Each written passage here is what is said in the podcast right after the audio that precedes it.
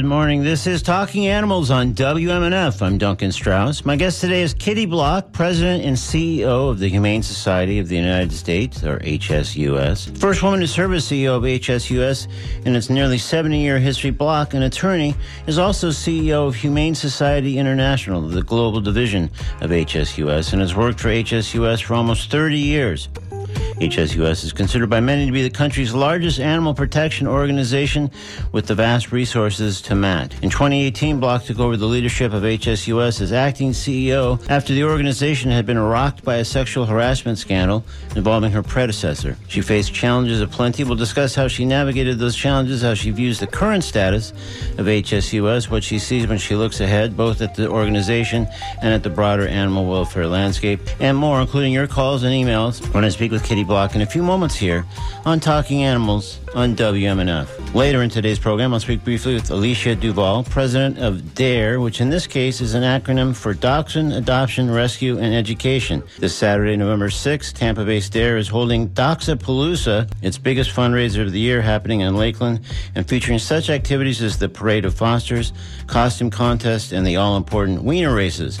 We'll hear more about Doxapalooza later in today's show. Right now, though, let's discuss the Humane Society of the U.S. with Kitty Block, who leads that sprawling organization, with a reminder that I invite you to join the conversation by calling 813-239-9663, emailing dj at wmnf.org, or texting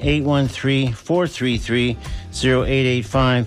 This is Kitty Block on Talking Animals on WMNF. Good morning, Kitty. Good morning, and thank you for having me today. Thank you for joining me on Talking Animals. And uh, so you've been with, as I noted uh, in the introduction, with HSUS for nearly 30 years and worked in this field prior to joining HSUS. So this suggests a lifelong devotion to animals. When was the first time you remember doing something to protect or help an animal? Well, that's a, a great question. So, just so everyone knows, I started when at HSUS about five years old. So, Okay. Five. Oh, good. I got yeah. That, I should have. I should have clarified that. That should have been my opening statement. Yeah. Exactly, exactly. Just for the record. Okay. Um, I was fortunate enough to grow up in a household where my parents, um, especially my mom, was an animal activist, and she was the first animal activist I, I ever got to meet. And um, so it was part of my. It was. I, I like to say it's part of my DNA. And uh, you know, she was the first one who taught me it wasn't enough just to, you know, love our, our, our dogs or our adopted cats and our rescue dogs and birds that we take care of. It, she, she saw this as a bigger calling, and I was, you know, right there along side by side with her. And she was, she was the one who taught me, you know, you got to get off the sidelines and really take a stand for animals. And so, but my my first where it was not just you know trailing after my mother and loving everything she was doing. I remember um, when I was in about second grade, we were had a field trip and uh, we went to Ringling. Um, I grew up in in New England, Boston area, and um, I was excited to see the elephants. No one had ever really talked to me about circuses before. It wasn't something my mother had introduced to me as an issue, and I had never been. And uh, you know, when I got there, I I remember seeing the elephants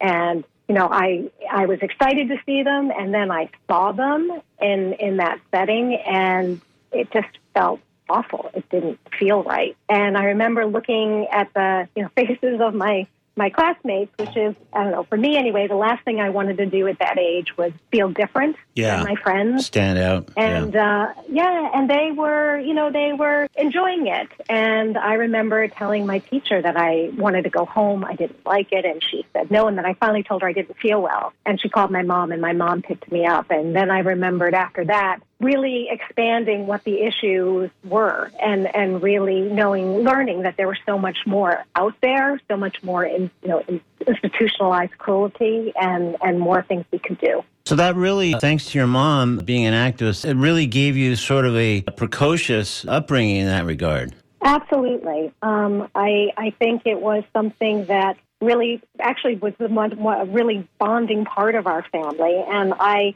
I was okay being a bit different with my friends, which I always, you know, try to bring them along. But, you know, where I grew up, I, I, I wasn't asked to babysit, but I was asked to take care of everybody's dog and cat in the neighborhood when people were traveling or anything like that. But uh, it definitely gave me a start and it gave me such an incredible base of understanding and, and compassion that um, I'm very lucky. And I know a lot of people who come to the movement don't have that foundation. And, and in some ways, I really even respect that more because they came to it on their own. Yeah, it's so interesting having done the show quite a few years now and talked to a number of people in rescue and welfare and various other aspects. I mean, it seems to kind of divide along two lines. One is that people who maybe not didn't have a mom as an activist. I think that you might be the first I've spoken to that that has that.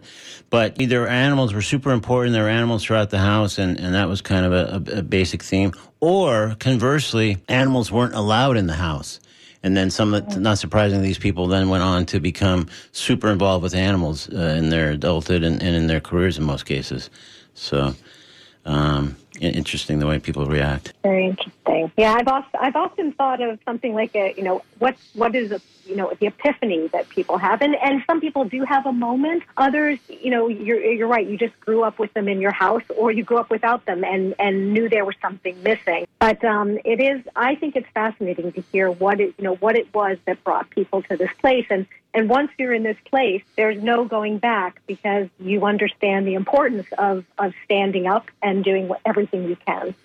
So, with that in mind, Kitty, so was it just natural then, growing up where you did and with a mom who was indeed an animal activist, that you would just kind of follow suit as you reached adulthood and beyond?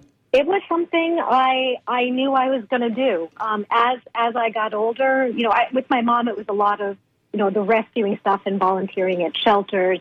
But it was some lobbying, um, you know, versions of the Animal Welfare Act mm. uh, and calling members of Congress, you know, the old clunky phone. Um, and uh, so the, just getting excited about the power of that. Yeah. And for me, um, I wanted to be a lawyer and I wanted to be a lawyer for animals. That was something that I thought I could bring to it in a different way. And so, yeah, went to went to law school. Um, my first uh, my first position out of law school was actually at PETA for a couple years. Yeah. And then to HSUS. Yeah. So really, I mean, it's just so interesting because this is sounds like such a proscribed path that here's what I'm going to do because I kind of influenced by my mom and I like the work and it's satisfying already and it's, it's, making me a little different from my friends, but not too freakishly different. And then I'm getting satisfaction from it. And then I'm thinking, hey, a good a good way to kind of keep doing this and do it more effectively is to go to law school.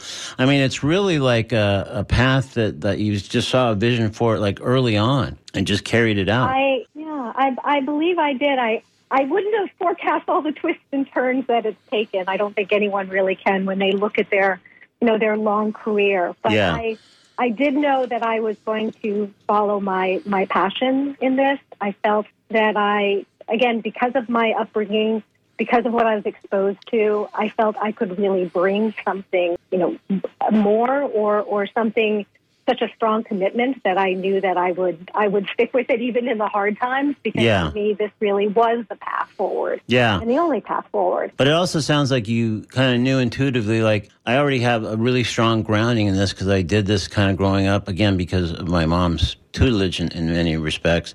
But if I can fortify this with also becoming a lawyer, so much the better. Absolutely. Um, I, I didn't have the, the, the sort of the science, the biology background, and I knew that was a way to help animals. But for me, I was drawn to the law and, Yeah. and the ability to affect change and argue uh, for you know the, the defenseless. Yeah. So was your first job, official job in working with animals, those initial couple of years at PETA? Uh, yes, yes. But even before that, um, when I was in college, you know, working, starting animal, you know, college group, uh, same thing in, in law school. Yeah. Um, you know, starting a, an animal protection group, getting in speakers, and being in D.C. That was in large part why I came to D.C. because I knew this is where um, you know, it all happens when if, if you're focused on on trying to to impact Yeah. law. When you did land at PETA, what was your specific job or role there initially? So when I when I first got to PETA, there really wasn't any um, lawyers there. It was it was in the early days. It was in 1990. Wow. And um, so what I, I was there for a bit of time, but then I I transitioned to work for, um, and I was lucky enough, um, one of the PETA's outside counsel, Phil Hirschkop, um, who you may may or may not know the name, uh, but he uh, is a brilliant First Amendment attorney, and he actually argued Loving versus Virginia, the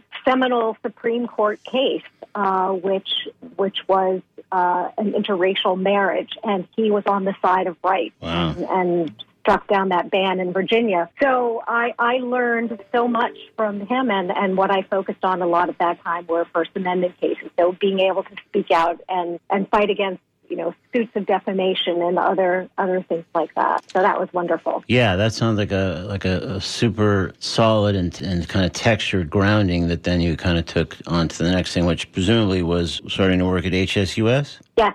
Uh, that was in 92, and I was part of when HSUS formed uh, an investigations division. It was going to be the first in the organization, and I was a legal investigator. So I did the work um, around how you would conduct an investigation, what what are what do you need to to make sure that you're doing. Um, but it was it was exciting. Uh, Yeah. It was in a really exciting time when this was this was starting to move forward, and we worked on so many incredible cases. And in those first few years, was it just this is kind of realizing everything I've envisioned and worked for and went to law school for, and then spent that time in the law office, and you just feel like it's now it's all being realized, and it's it's pretty much exactly what I was hoping it would be. It it pretty much was. I mean, it was in some ways it was it was harder than than I had realized it was going to be. But I think that's anyone who has sort of a vision of what this can look like and what you can do. And I Yeah. hadn't realized all the setbacks that can happen. And of course, when you have a victory, you got to defend it. You know, I worked on the tuna dolphin case for years and years and years, and we you know you make your success, and then and then there's a suit against it. And so you know realizing that not over just because you are able to have a victory here. You don't get to move on if it's such an important victory. You have to stay and defend it and what that means with your other work. And so that was that was something that I really hadn't expected. But um, what the other benefit was is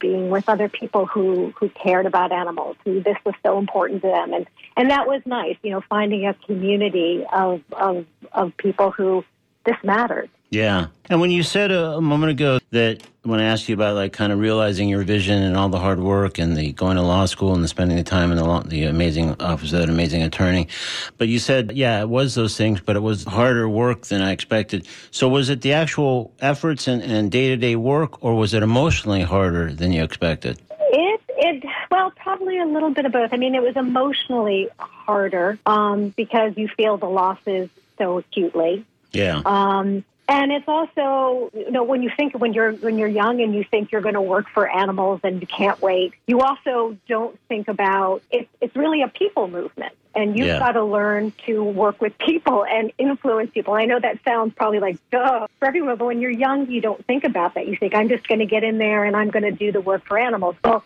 this is about people? And how do you how do you reach and influence people to make the humane choice and to change practices and traditions that they've you know done for years and years and years and that piece I hadn't really thought about as I, I as you know when I was younger obviously as I got older I realized that but it was we're in a people movement Yeah. um, because that's that's how we protect the animals Yeah, no, idealism and zeal and passion and all those things are great, but if you don't figure out how to coordinate that and get people to sort of support your efforts, then you're just kind of a shrill person off on the side, pretty much.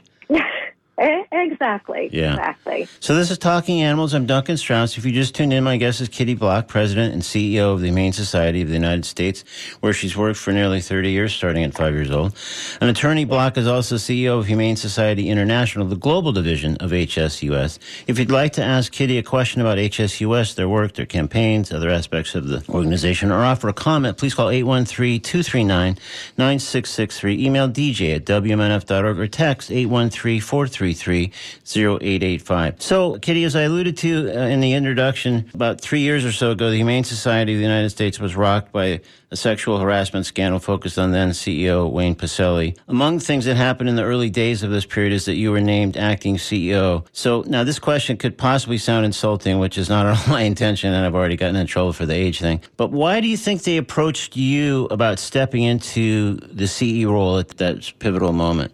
Well, it, I mean, it's it's a good question. I, I don't know what was in their minds, but I know what they wanted to accomplish, and what they wanted to do was do what they could to right the organization. Yeah. Um, they wanted someone that was dedicated, clearly dedicated to the organization, that had been tried and true and vetted and, and had withstood um, a lot of change and always made it better. I I don't know if it was aware in your notes, but um, or history of me, but I actually brought uh, a sex harassment case Yeah. uh, in 19 oh goodness 1995 and so i i worked through that because it was important to me that our organization be as strong as it can and and these things that happen are terrible debilitating. Yeah. it hurts it's not just the individuals who are involved but hurts the organization and it hurts our movement. So these things i take really seriously. And so again i don't i, I can't say what what their exact thinking was but i know what they wanted. And they wanted to make sure that this organization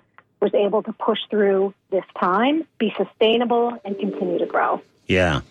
Well, that's the thing. A scandal that big and located kind of at the top of a sprawling organization that has long been pretty protective of its reputation and its considerable fundraising prowess really had the potential to do severe long-term damage. So I'm sure they were super concerned that whoever they had step into that, and you obviously in this case were who they selected, would really be able to hang in there, fend this off, and navigate the organization through what were obviously super turbulent uh, waters.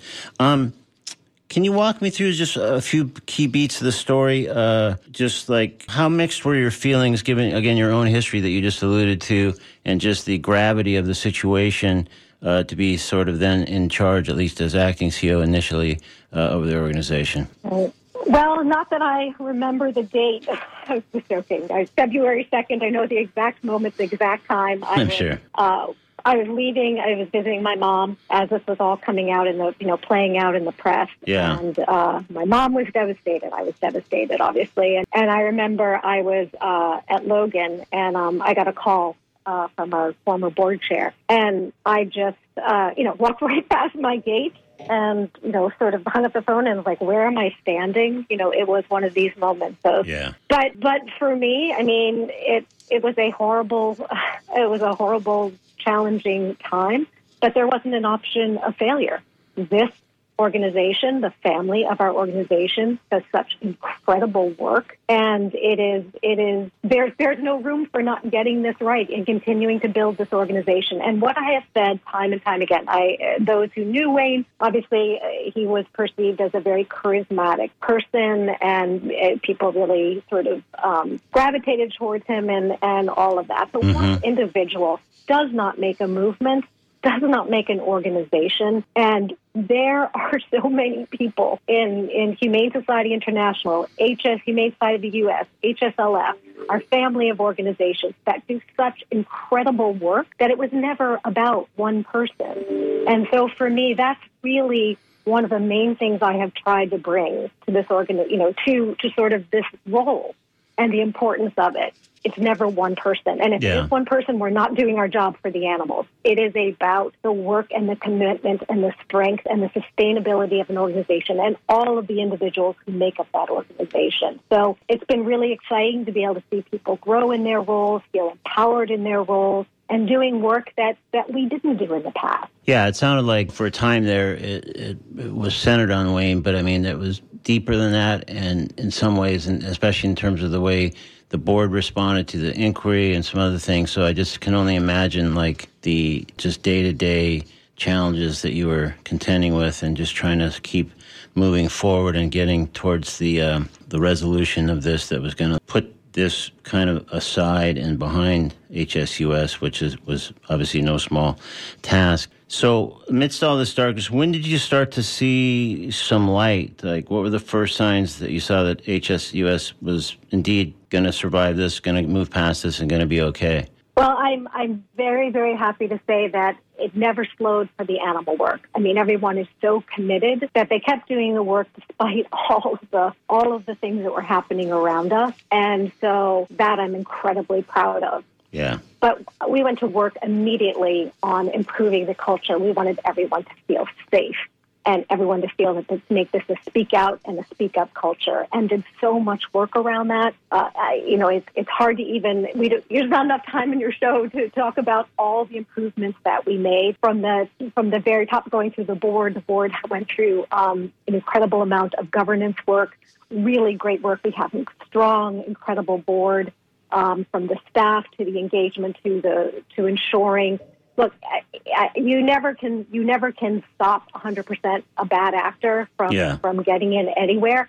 But it's about what you do um, once that happens and what the steps you take to make sure that once they, you know, that person is a bad actor, they are identified quickly and out. Yeah. And so that is really so much of the work that we've done and the changes, and it's just been it's just been amazing. So now here we are in the last couple of months of 2021. How would you assess the the kind of state generally of HSUS as we reach kind of the cusp of a, a, a new year? it's incredibly strong. Um, it is the work we're doing is is so impressive. Our our strategic priorities. We are we are hitting our milestones. We are fundraising is good.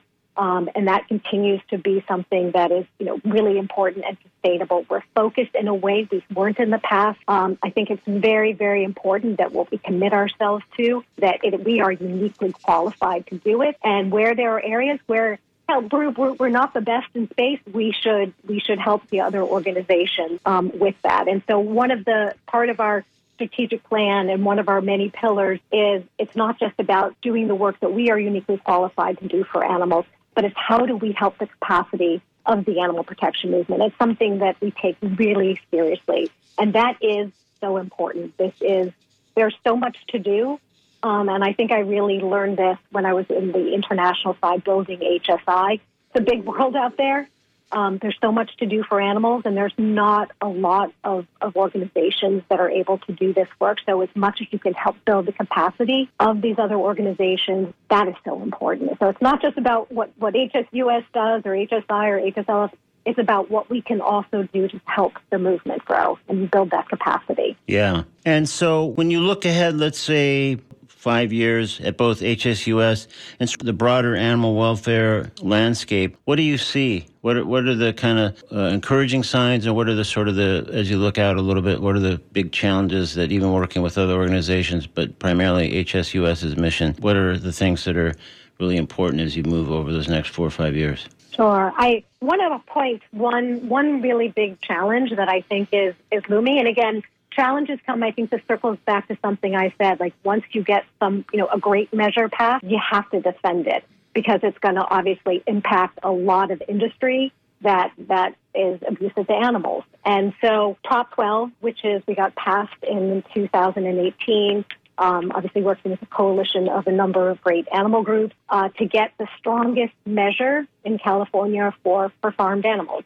So it is so strong on anti-confinement for, for egg-laying hens, of course, and, and, and pigs out of crates, uh, calves, veal calves out of these cages, all of this so important, so far reaching, but it's under attack in a really big way. And it comes into effect um, in January. So the pork industry is really pulling out all the stops to to go after it as much as possible in the court. Um, and as we continue to to be successful in the court, then they turn to Congress, and so there is something called the EAT Act, uh, which was introduced that basically would prohibit states from passing measures that um, talk about how products, animal products, or or, or conditions or ag products, um, can't states can't ban the sale of these. So, for instance, because California will, you know, in January will come into effect. Right now, it, I mean, in January, it will be able to ban any products that come in that that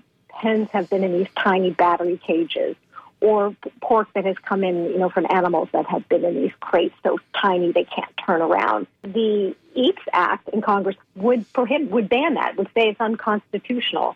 And it would not only impact farm animal provisions that we have gotten put in place state by state, it would actually also impact states where we've gotten bans on stores, pet stores selling puppies from puppy mills, or you know, in California, the state where they ban fur and so it's a real threat. Yeah. It's one that, that the industry is nervous about, and we are going to have to. And, and I hope, you know, everyone joins in on this. It is so important that, that the EATS Act does not pass Congress and that Prop 12, that measure in California, goes into effect because it's going to have a major ripple effect across the entire country, and it's so important to support this. This is going to be a fight for the next for the next at least five years, mm. and it's one we're going to have to stay super vigilant on and keep keep keep up the pressure to to maintain these protections. And this really sounds like something that, that I think it's been clear to anybody who's been around animals and, and animal welfare and animal protection for any number of years that that almost anything of any uh, strength or value comes down to legislation. And it sounds like even though there is good legislation, there was good legislation in place. This this new thing that you're describing.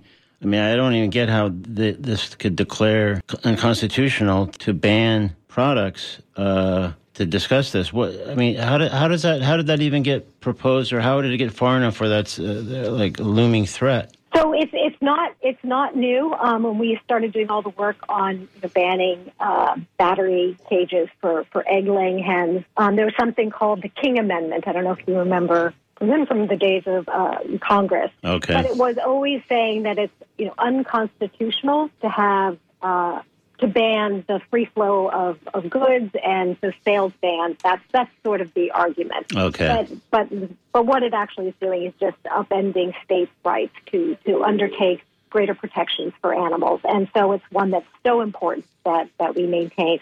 But it's not just legislation that's key, it's corporate work. Yeah. Um, getting corporations to make these commitments. And a lot of times, corporations lead and, and then Congress follows when there's a big enough, you know, of a tipping point where the industry is already like, all right, we're already here. We agree to go cage free. We agree to these measures. So we do a lot of work um, with, with uh, corporations in the fur in the situation with fur designers. Designers, the, the, the biggest fashion houses are not just stepping away from fur, like they are running away from fur. And this is so exciting. And we're, this is unprecedented time that we're seeing with fur. Yeah. So it is really, there's so many things that are exciting. And there's so many things that we still have to defend. And, and we can't lose sight of that. For sure. So, what are people listening? I mean, it sounds like on the legislative and corporate level, that's where these things can be most effectively fought or defended. But what can people do in terms of listeners and others that uh, want to have their voice heard or help support some kind of effort uh, and, and just show a show of numbers or strength, uh, if nothing else? Well, I appreciate you asking that question. Everyone can, can make a difference. Um, if, we, if you go to our website, uh, humanesociety.org, there are ways to volunteer. There are ways to take action. We can direct you to um, who to contact. Uh, your choices about what you buy, um, what you what you what you wear. All of these things have an impact, and and we are happy to to let people know, you know how they best can can take action and and help on these such important issues. So welcome anybody who is interested and and wants to engage. Um, it's it's really incredibly important, rewarding work, and I'm I'm sure your your your listeners obviously know uh, how important this is as you have helped lead this uh, for a while now. Yeah.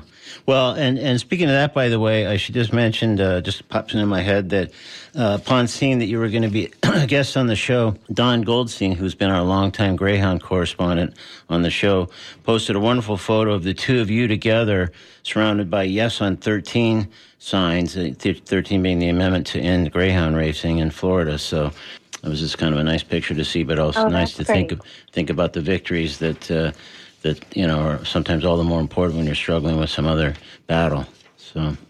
Absolutely, absolutely. And speaking of that, or speaking of at least dogs, how much does your dog Lily shape your thinking, your day to day thinking? I mean, it's certainly in, uh, super uh, prominent in some photos as as uh, she should be, but uh, but I would think someone with your kind of history and, and having been involved with animals and, and protecting them and looking after them since uh, childhood, basically, with your mom's influence, I would think there's some some element of uh, all kidding aside of, of Lily maybe uh, having some impact on just some of your your overall thinking on policy or pieces of legislation or just anything else that might happen in the course of a day. Of course she does. She has my heart.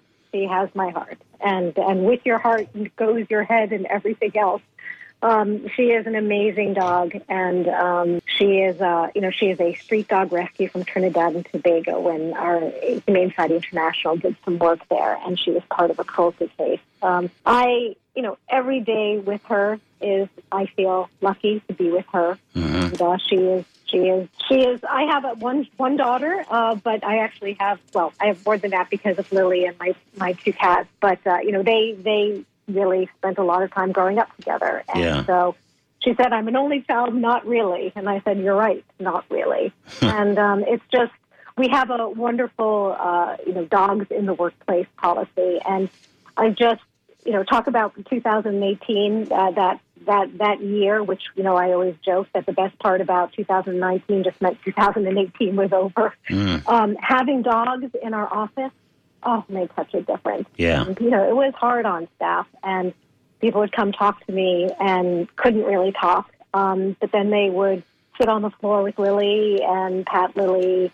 Uh, and then conversations would flow. And I think it just helps heal the soul of all of us because we're, you know, this is who we are, this is what we do, this is what we're committed to. And it was just, it's great. Yeah.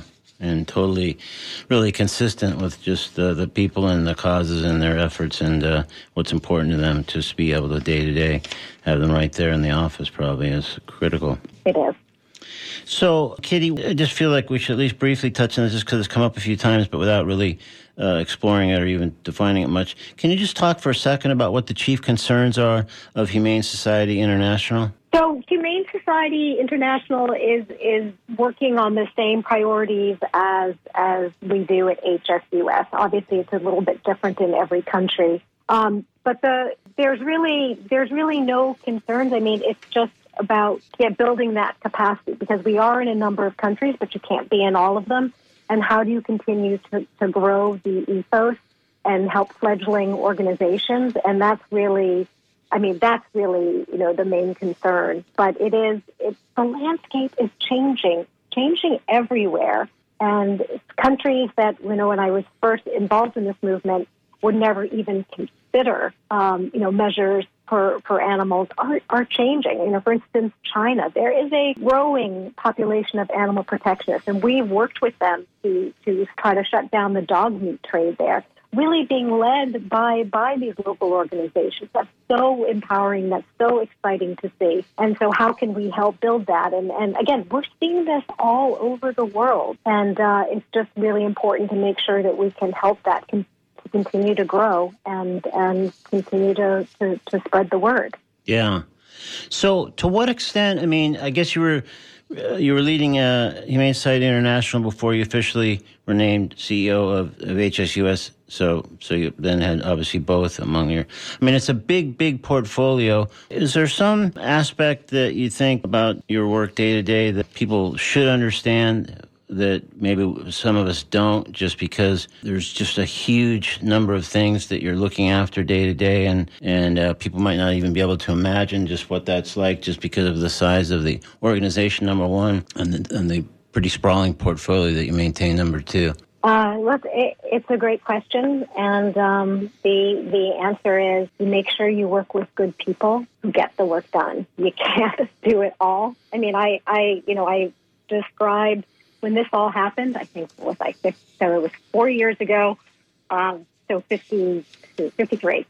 Um, and just the idea that you can stretch and grow at, at, in your 50s in ways that you didn't think you could. Um, it just, there's always more. You always have more capacity when it's something that you're passionate about. But what I learned along the way is make sure you expand the, the roles out and the work and empower people to be strong movement. Do not be a controlling leader in the sense that other voices don't matter or other voices are not as good as yours. There are so many smart people in this movement and make sure they have a seat at the table and at my organization, which they do.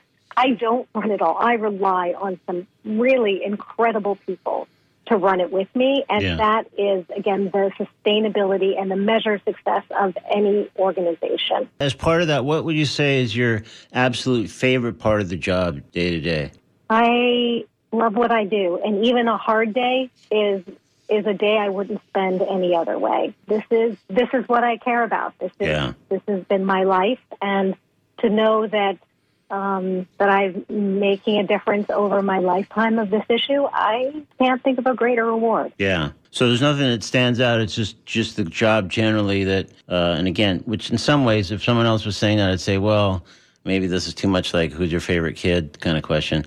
But I think as as we've covered, uh, and first of all, you probably only have one favorite kid in your case, regardless.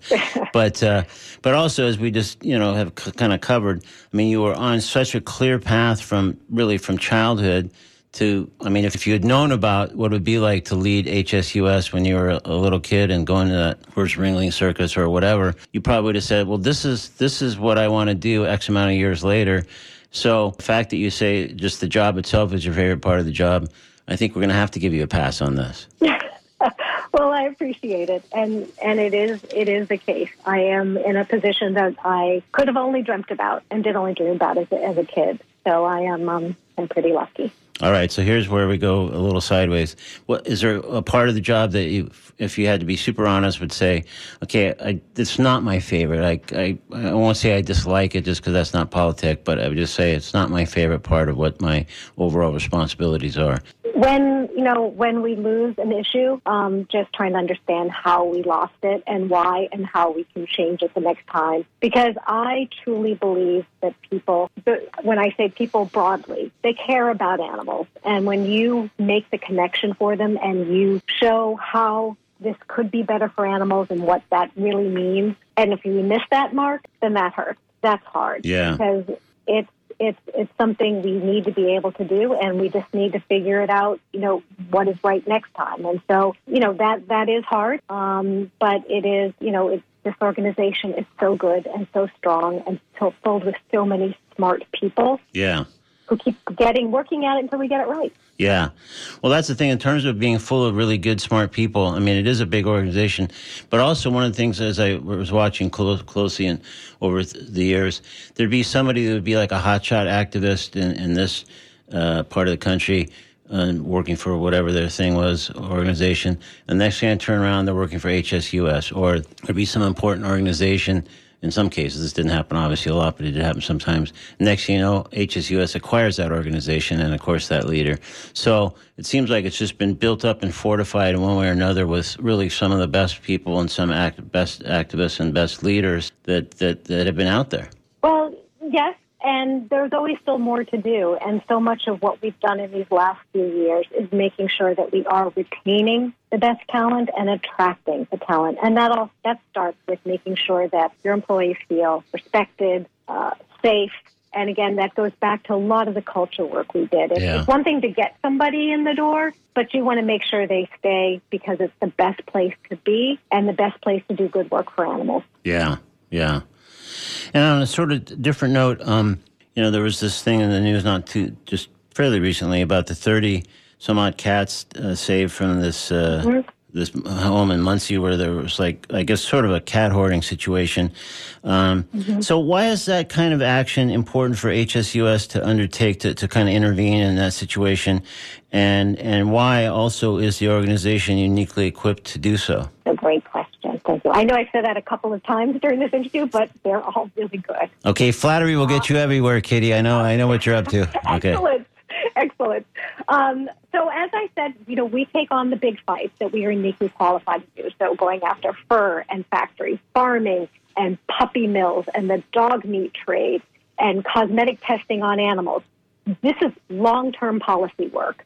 This is getting corporations to change their practices. This is getting laws passed, which you know doesn't happen overnight. We need to also take care of animals now. And so that really is focus on animals in disaster situations, cruelty situations where we have the capacity and, and others don't. And so how do we fortify their ability to rescue animals now, animals that are now in crisis? And so Muncie is a great example. Um, this this hoarding case had been going on as I was there and talking with, with uh, officers and others for ten years. And that house that I walked into, that I can still remember how it smells mm. and looks. Yeah. Um, sadly, um, there's ten years of, of animals living in their own filth there, and so the thing is, they didn't have the capacity. The local the local um, organization there, Animal Control, amazing group, and we're working with now to help them, you know, give them some of the resources they need to develop. So incredible. They couldn't take this on. They're already, they're not just at capacity, they are over capacity.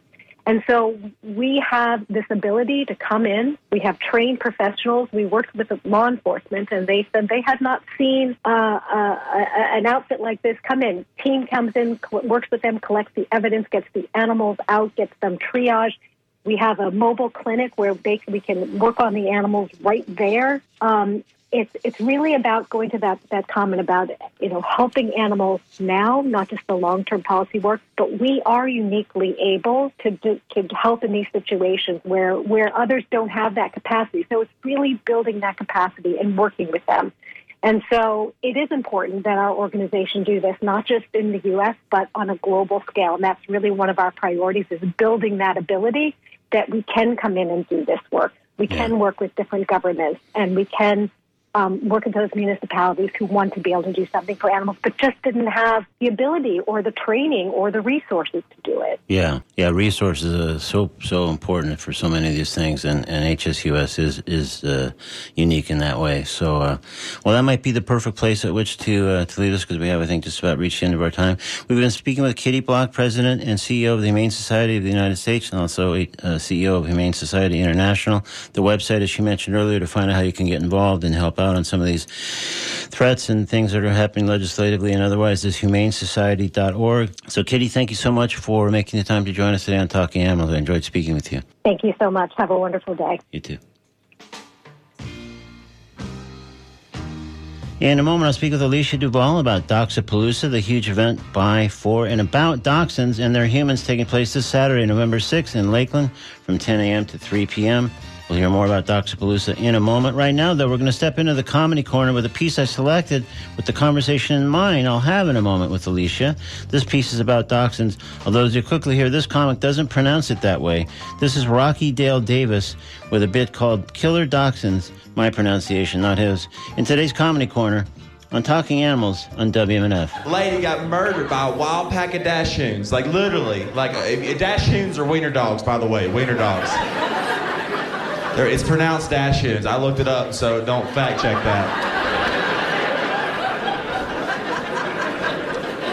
I don't know if you're laughing at the joke or me. I'm not cool with it either way. You need to look up. Some people say Dishins, but I say Dashins. So, but she died from pack of Dashins. I seriously, I want to know the number. Like I, that's like that's like number. Like I'm, I'm gonna say like 1.5 million Dashins attacked her at one point in time. Because that's, that's like, sorry, it's like asking like how like how many kindergartners could you beat up? Like that's like the question. It's like like a pack of dash and like what is she thinking too? Like like if you walk, like here's like an old lady walk, they always have the little stick with them and everything. You know, they got their little stick, and she's like, oh look at these little pack of dashoons right here. Look at them coming, and she's like, oh they're getting close. Oh they look really mad right now. And they start like biting her ankles. Like, what point do you go down? The dashoons are like, we got her, we got her. Like. Where do these Dachshunds meet at? We need to get these Dachshunds off the street. That's what I'm focused on for 2018. Seriously though, man, like it's like what? How did that happen? Like at what point? Look, if I ever die from a wild pack of Dachshunds eating me up, y'all better lie. You better lie about it. Don't tell my mom a pack of Dashoons ate me up. Do not tell her, because she'll disown me. She doesn't know. There's no way. She'll be like, oh, Miss, Miss Davis, your son Rocky died from a pack of dogs. She's like, oh, we need to get rid of pit bulls. Oh, my God. and they'll be like, no, it's a pack of Dashoons, little winter dogs. Mama will be like, I didn't even love him anyways. I never loved him. That was Rocky Dale Davis in today's Comedy Corner with a piece called Killer Dachshunds, taken from an appearance at the Comedy Works. Now it's time to speak to Alicia Duval about Doxapalooza, taking place this Saturday, November 6th in Lakeland, what promises to be a fun-filled day for numerous dachshunds and their human companions. Here's Alicia Duval on Talking Animals on WMNF. Good morning, Alicia. Good morning. How are you? Great. Thanks for joining us on Talking Animals. Let's start with a brief overview of DARE, a little bit about your organization and its mission. DARE's mission is to rehome unwanted dachshunds or dachshund mixes within the state of Florida. And we do that through foster homes, uh, rehab, rehabilitation, and then we actually uh, interview and screen all the applicants to make sure that we are making a true perfect fit between the dog and the person who's wanting to adopt them. Cool. What are some of the best things about uh, living with a dachshund? Oh gosh, they, they are constant cuddle companions. Uh, they'll help keep you on your diet because they will steal any food that is not locked down and Okay. And uh, definitely good warmers under the blankets. I've got five personal dachshunds. Wow. And I am never cold. I can assure you of that. Well, that's good to know. So we'll ask a quick question, then we'll get on to Dachshund. But any quirks or other qualities about dachshunds that someone considering adopting uh, one of them should should be aware of?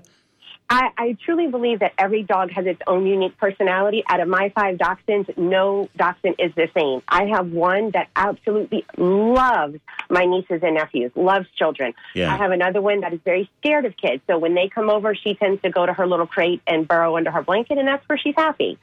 So that's a big reason that I'm a, a big supporter of rescue is because you get to learn about the dog's personality before you bring it into your home. So we really try to focus on that perfect fit. That's but great. I can tell you, I was raised with dachshunds. My whole family has had them. Uh, there's we have a big family, and they are wonderful family pets. Cool. All right. Well, with that in mind, let's talk a little bit Doxapalooza. First, let's hit the basic details, especially when, where, and so on. So let's get into the date Okay. and time and those kind of things for people listening. Sure, Doxapalooza is this Saturday, Saturday, November sixth. It is at the Sun and Fun Sun and Fun Event Pavilion in Lakeland, Florida. And you can find out more information by visiting daretorescue.org. And um, we have a pretty full day packed, actually. So the event starts at 10 a.m. Then we go at 10:30. We move right on to our first blessing of the animals. Uh, we do a parade of available fosters and past fosters. At 11 o'clock, we do a costume contest. And there are two categories. There is store bought and original. And I can tell you from, we've been doing this now, this is our 15th year, that the costume contest is really one of the highlights. I'm People sure. really, really good with that. Um, right after the costume contest, we go into our lick a lot contest, which is one of the funniest contests you will ever lay eyes on. it is a kissing contest. So our participants stand on stage with their dog. We set the timer for 60 seconds, and the owner who gets the most licks on the mouth from their dog in those 60 seconds will win. And Wow. um, we have really cool T-shirts, and it says "I kissed a dog and I liked it." So, Okay. Yeah. yeah, we got some fun stuff. Um, we toned it down just a little bit after that funny contest. We do our Rainbow Bridge tribute since we had to cancel Doxapalooza last year due to COVID. This year, it'll probably take a little bit longer. We read the Rainbow Bridge tribute uh, poem, and then we list a roll call of all the pets that have been lost last year and this year uh, to honor their memory. Because for everyone who's ever owned a pet, if you've already lost your very first pet, then you understand it's a heartache and it's just a camaraderie and it's a nice moment for everybody to kind of bond together. Yeah. Um, then we'll we'll take it back up again after that. We want to be happy. We don't want to be sad all day. So we'll go right after that into our King and Queen uh, contest, which is it's very simple. So you have to be there to participate. It is open to anyone. And the king and queen is the male and female dog who raises the most money. So they turn in all the money they've raised by 12 o'clock, and then we do a coronation. Uh, we do another blessing of the animals. And Well, let's get to the let's get to the. We're almost out of time. I'm sorry, Alicia. so let's get to the big grand finale because I think that's what a lot of people are excited about as, as well, much as love they love the other events too. But what's the final event of the day? wiener dog races. Yay! Always, always the big draw. Awesome. Um, Florida Wiener Dog Derby runs the races for us. we typically um, cap out at 100 dogs. So Oh, my our goodness. Online re- yeah, our online registration actually closed uh, on Monday. Okay. But we will accept walk-ups. Okay. Okay. Accept walk-ups until You can still get in on 12 this. Yeah. Yes, up until 12 o'clock is the last time that uh, Okay. races registration will close. So it's going to be a really good time. And Duncan, let me just say, there will be free beer and wine samples going on. Okay, well, we can't talk about prices, even free stuff, but let me just one more time say daretorescue.org for more information and uh, to go over the schedule and any other details that you might not have had a chance to, to write down as you heard them if you were driving around. So, Alicia, thank you so much for joining us on Thanks Talking Animals and, and looking forward to another successful Doxapalooza this Saturday. Thanks so much. Have a great day. You too. Thank you. All right, Bye-bye. All right, coming up on WMNF, the music kicks back in with Jim Bannon, who ordinarily hosts Rustic News Soul Thursdays, 4 to 6 a.m., but is sitting in for Scott Elliott today, noon to 3, followed by Robin Hooper with another three hours of music, and then we just keep rolling along into our Latin programming tonight. Meanwhile, next week on Talking Animals, my guest will be Jose Sanchez, a naturalist trained in marine biology and an expert on the so-called friendly whales of the San Ignacio Lagoon in Baja California. These are these whales where the moms give birth down there, and then instead, counterintuitive everything you've learned about animal moms and their babies, they she they bring them up to their boat for you to get to know them and pet them rather than like super fierce and protective. It's an amazing phenomenon. We'll talk about that with Jose next week on Talking Animals on WMNF Tampa. Right now, stay tuned for NPR News headlines, and then again, Jim Bannon sitting in for Scott today, and uh, coming up just after the NPR News headlines. Thanks so much. Talking Animals on WMNF.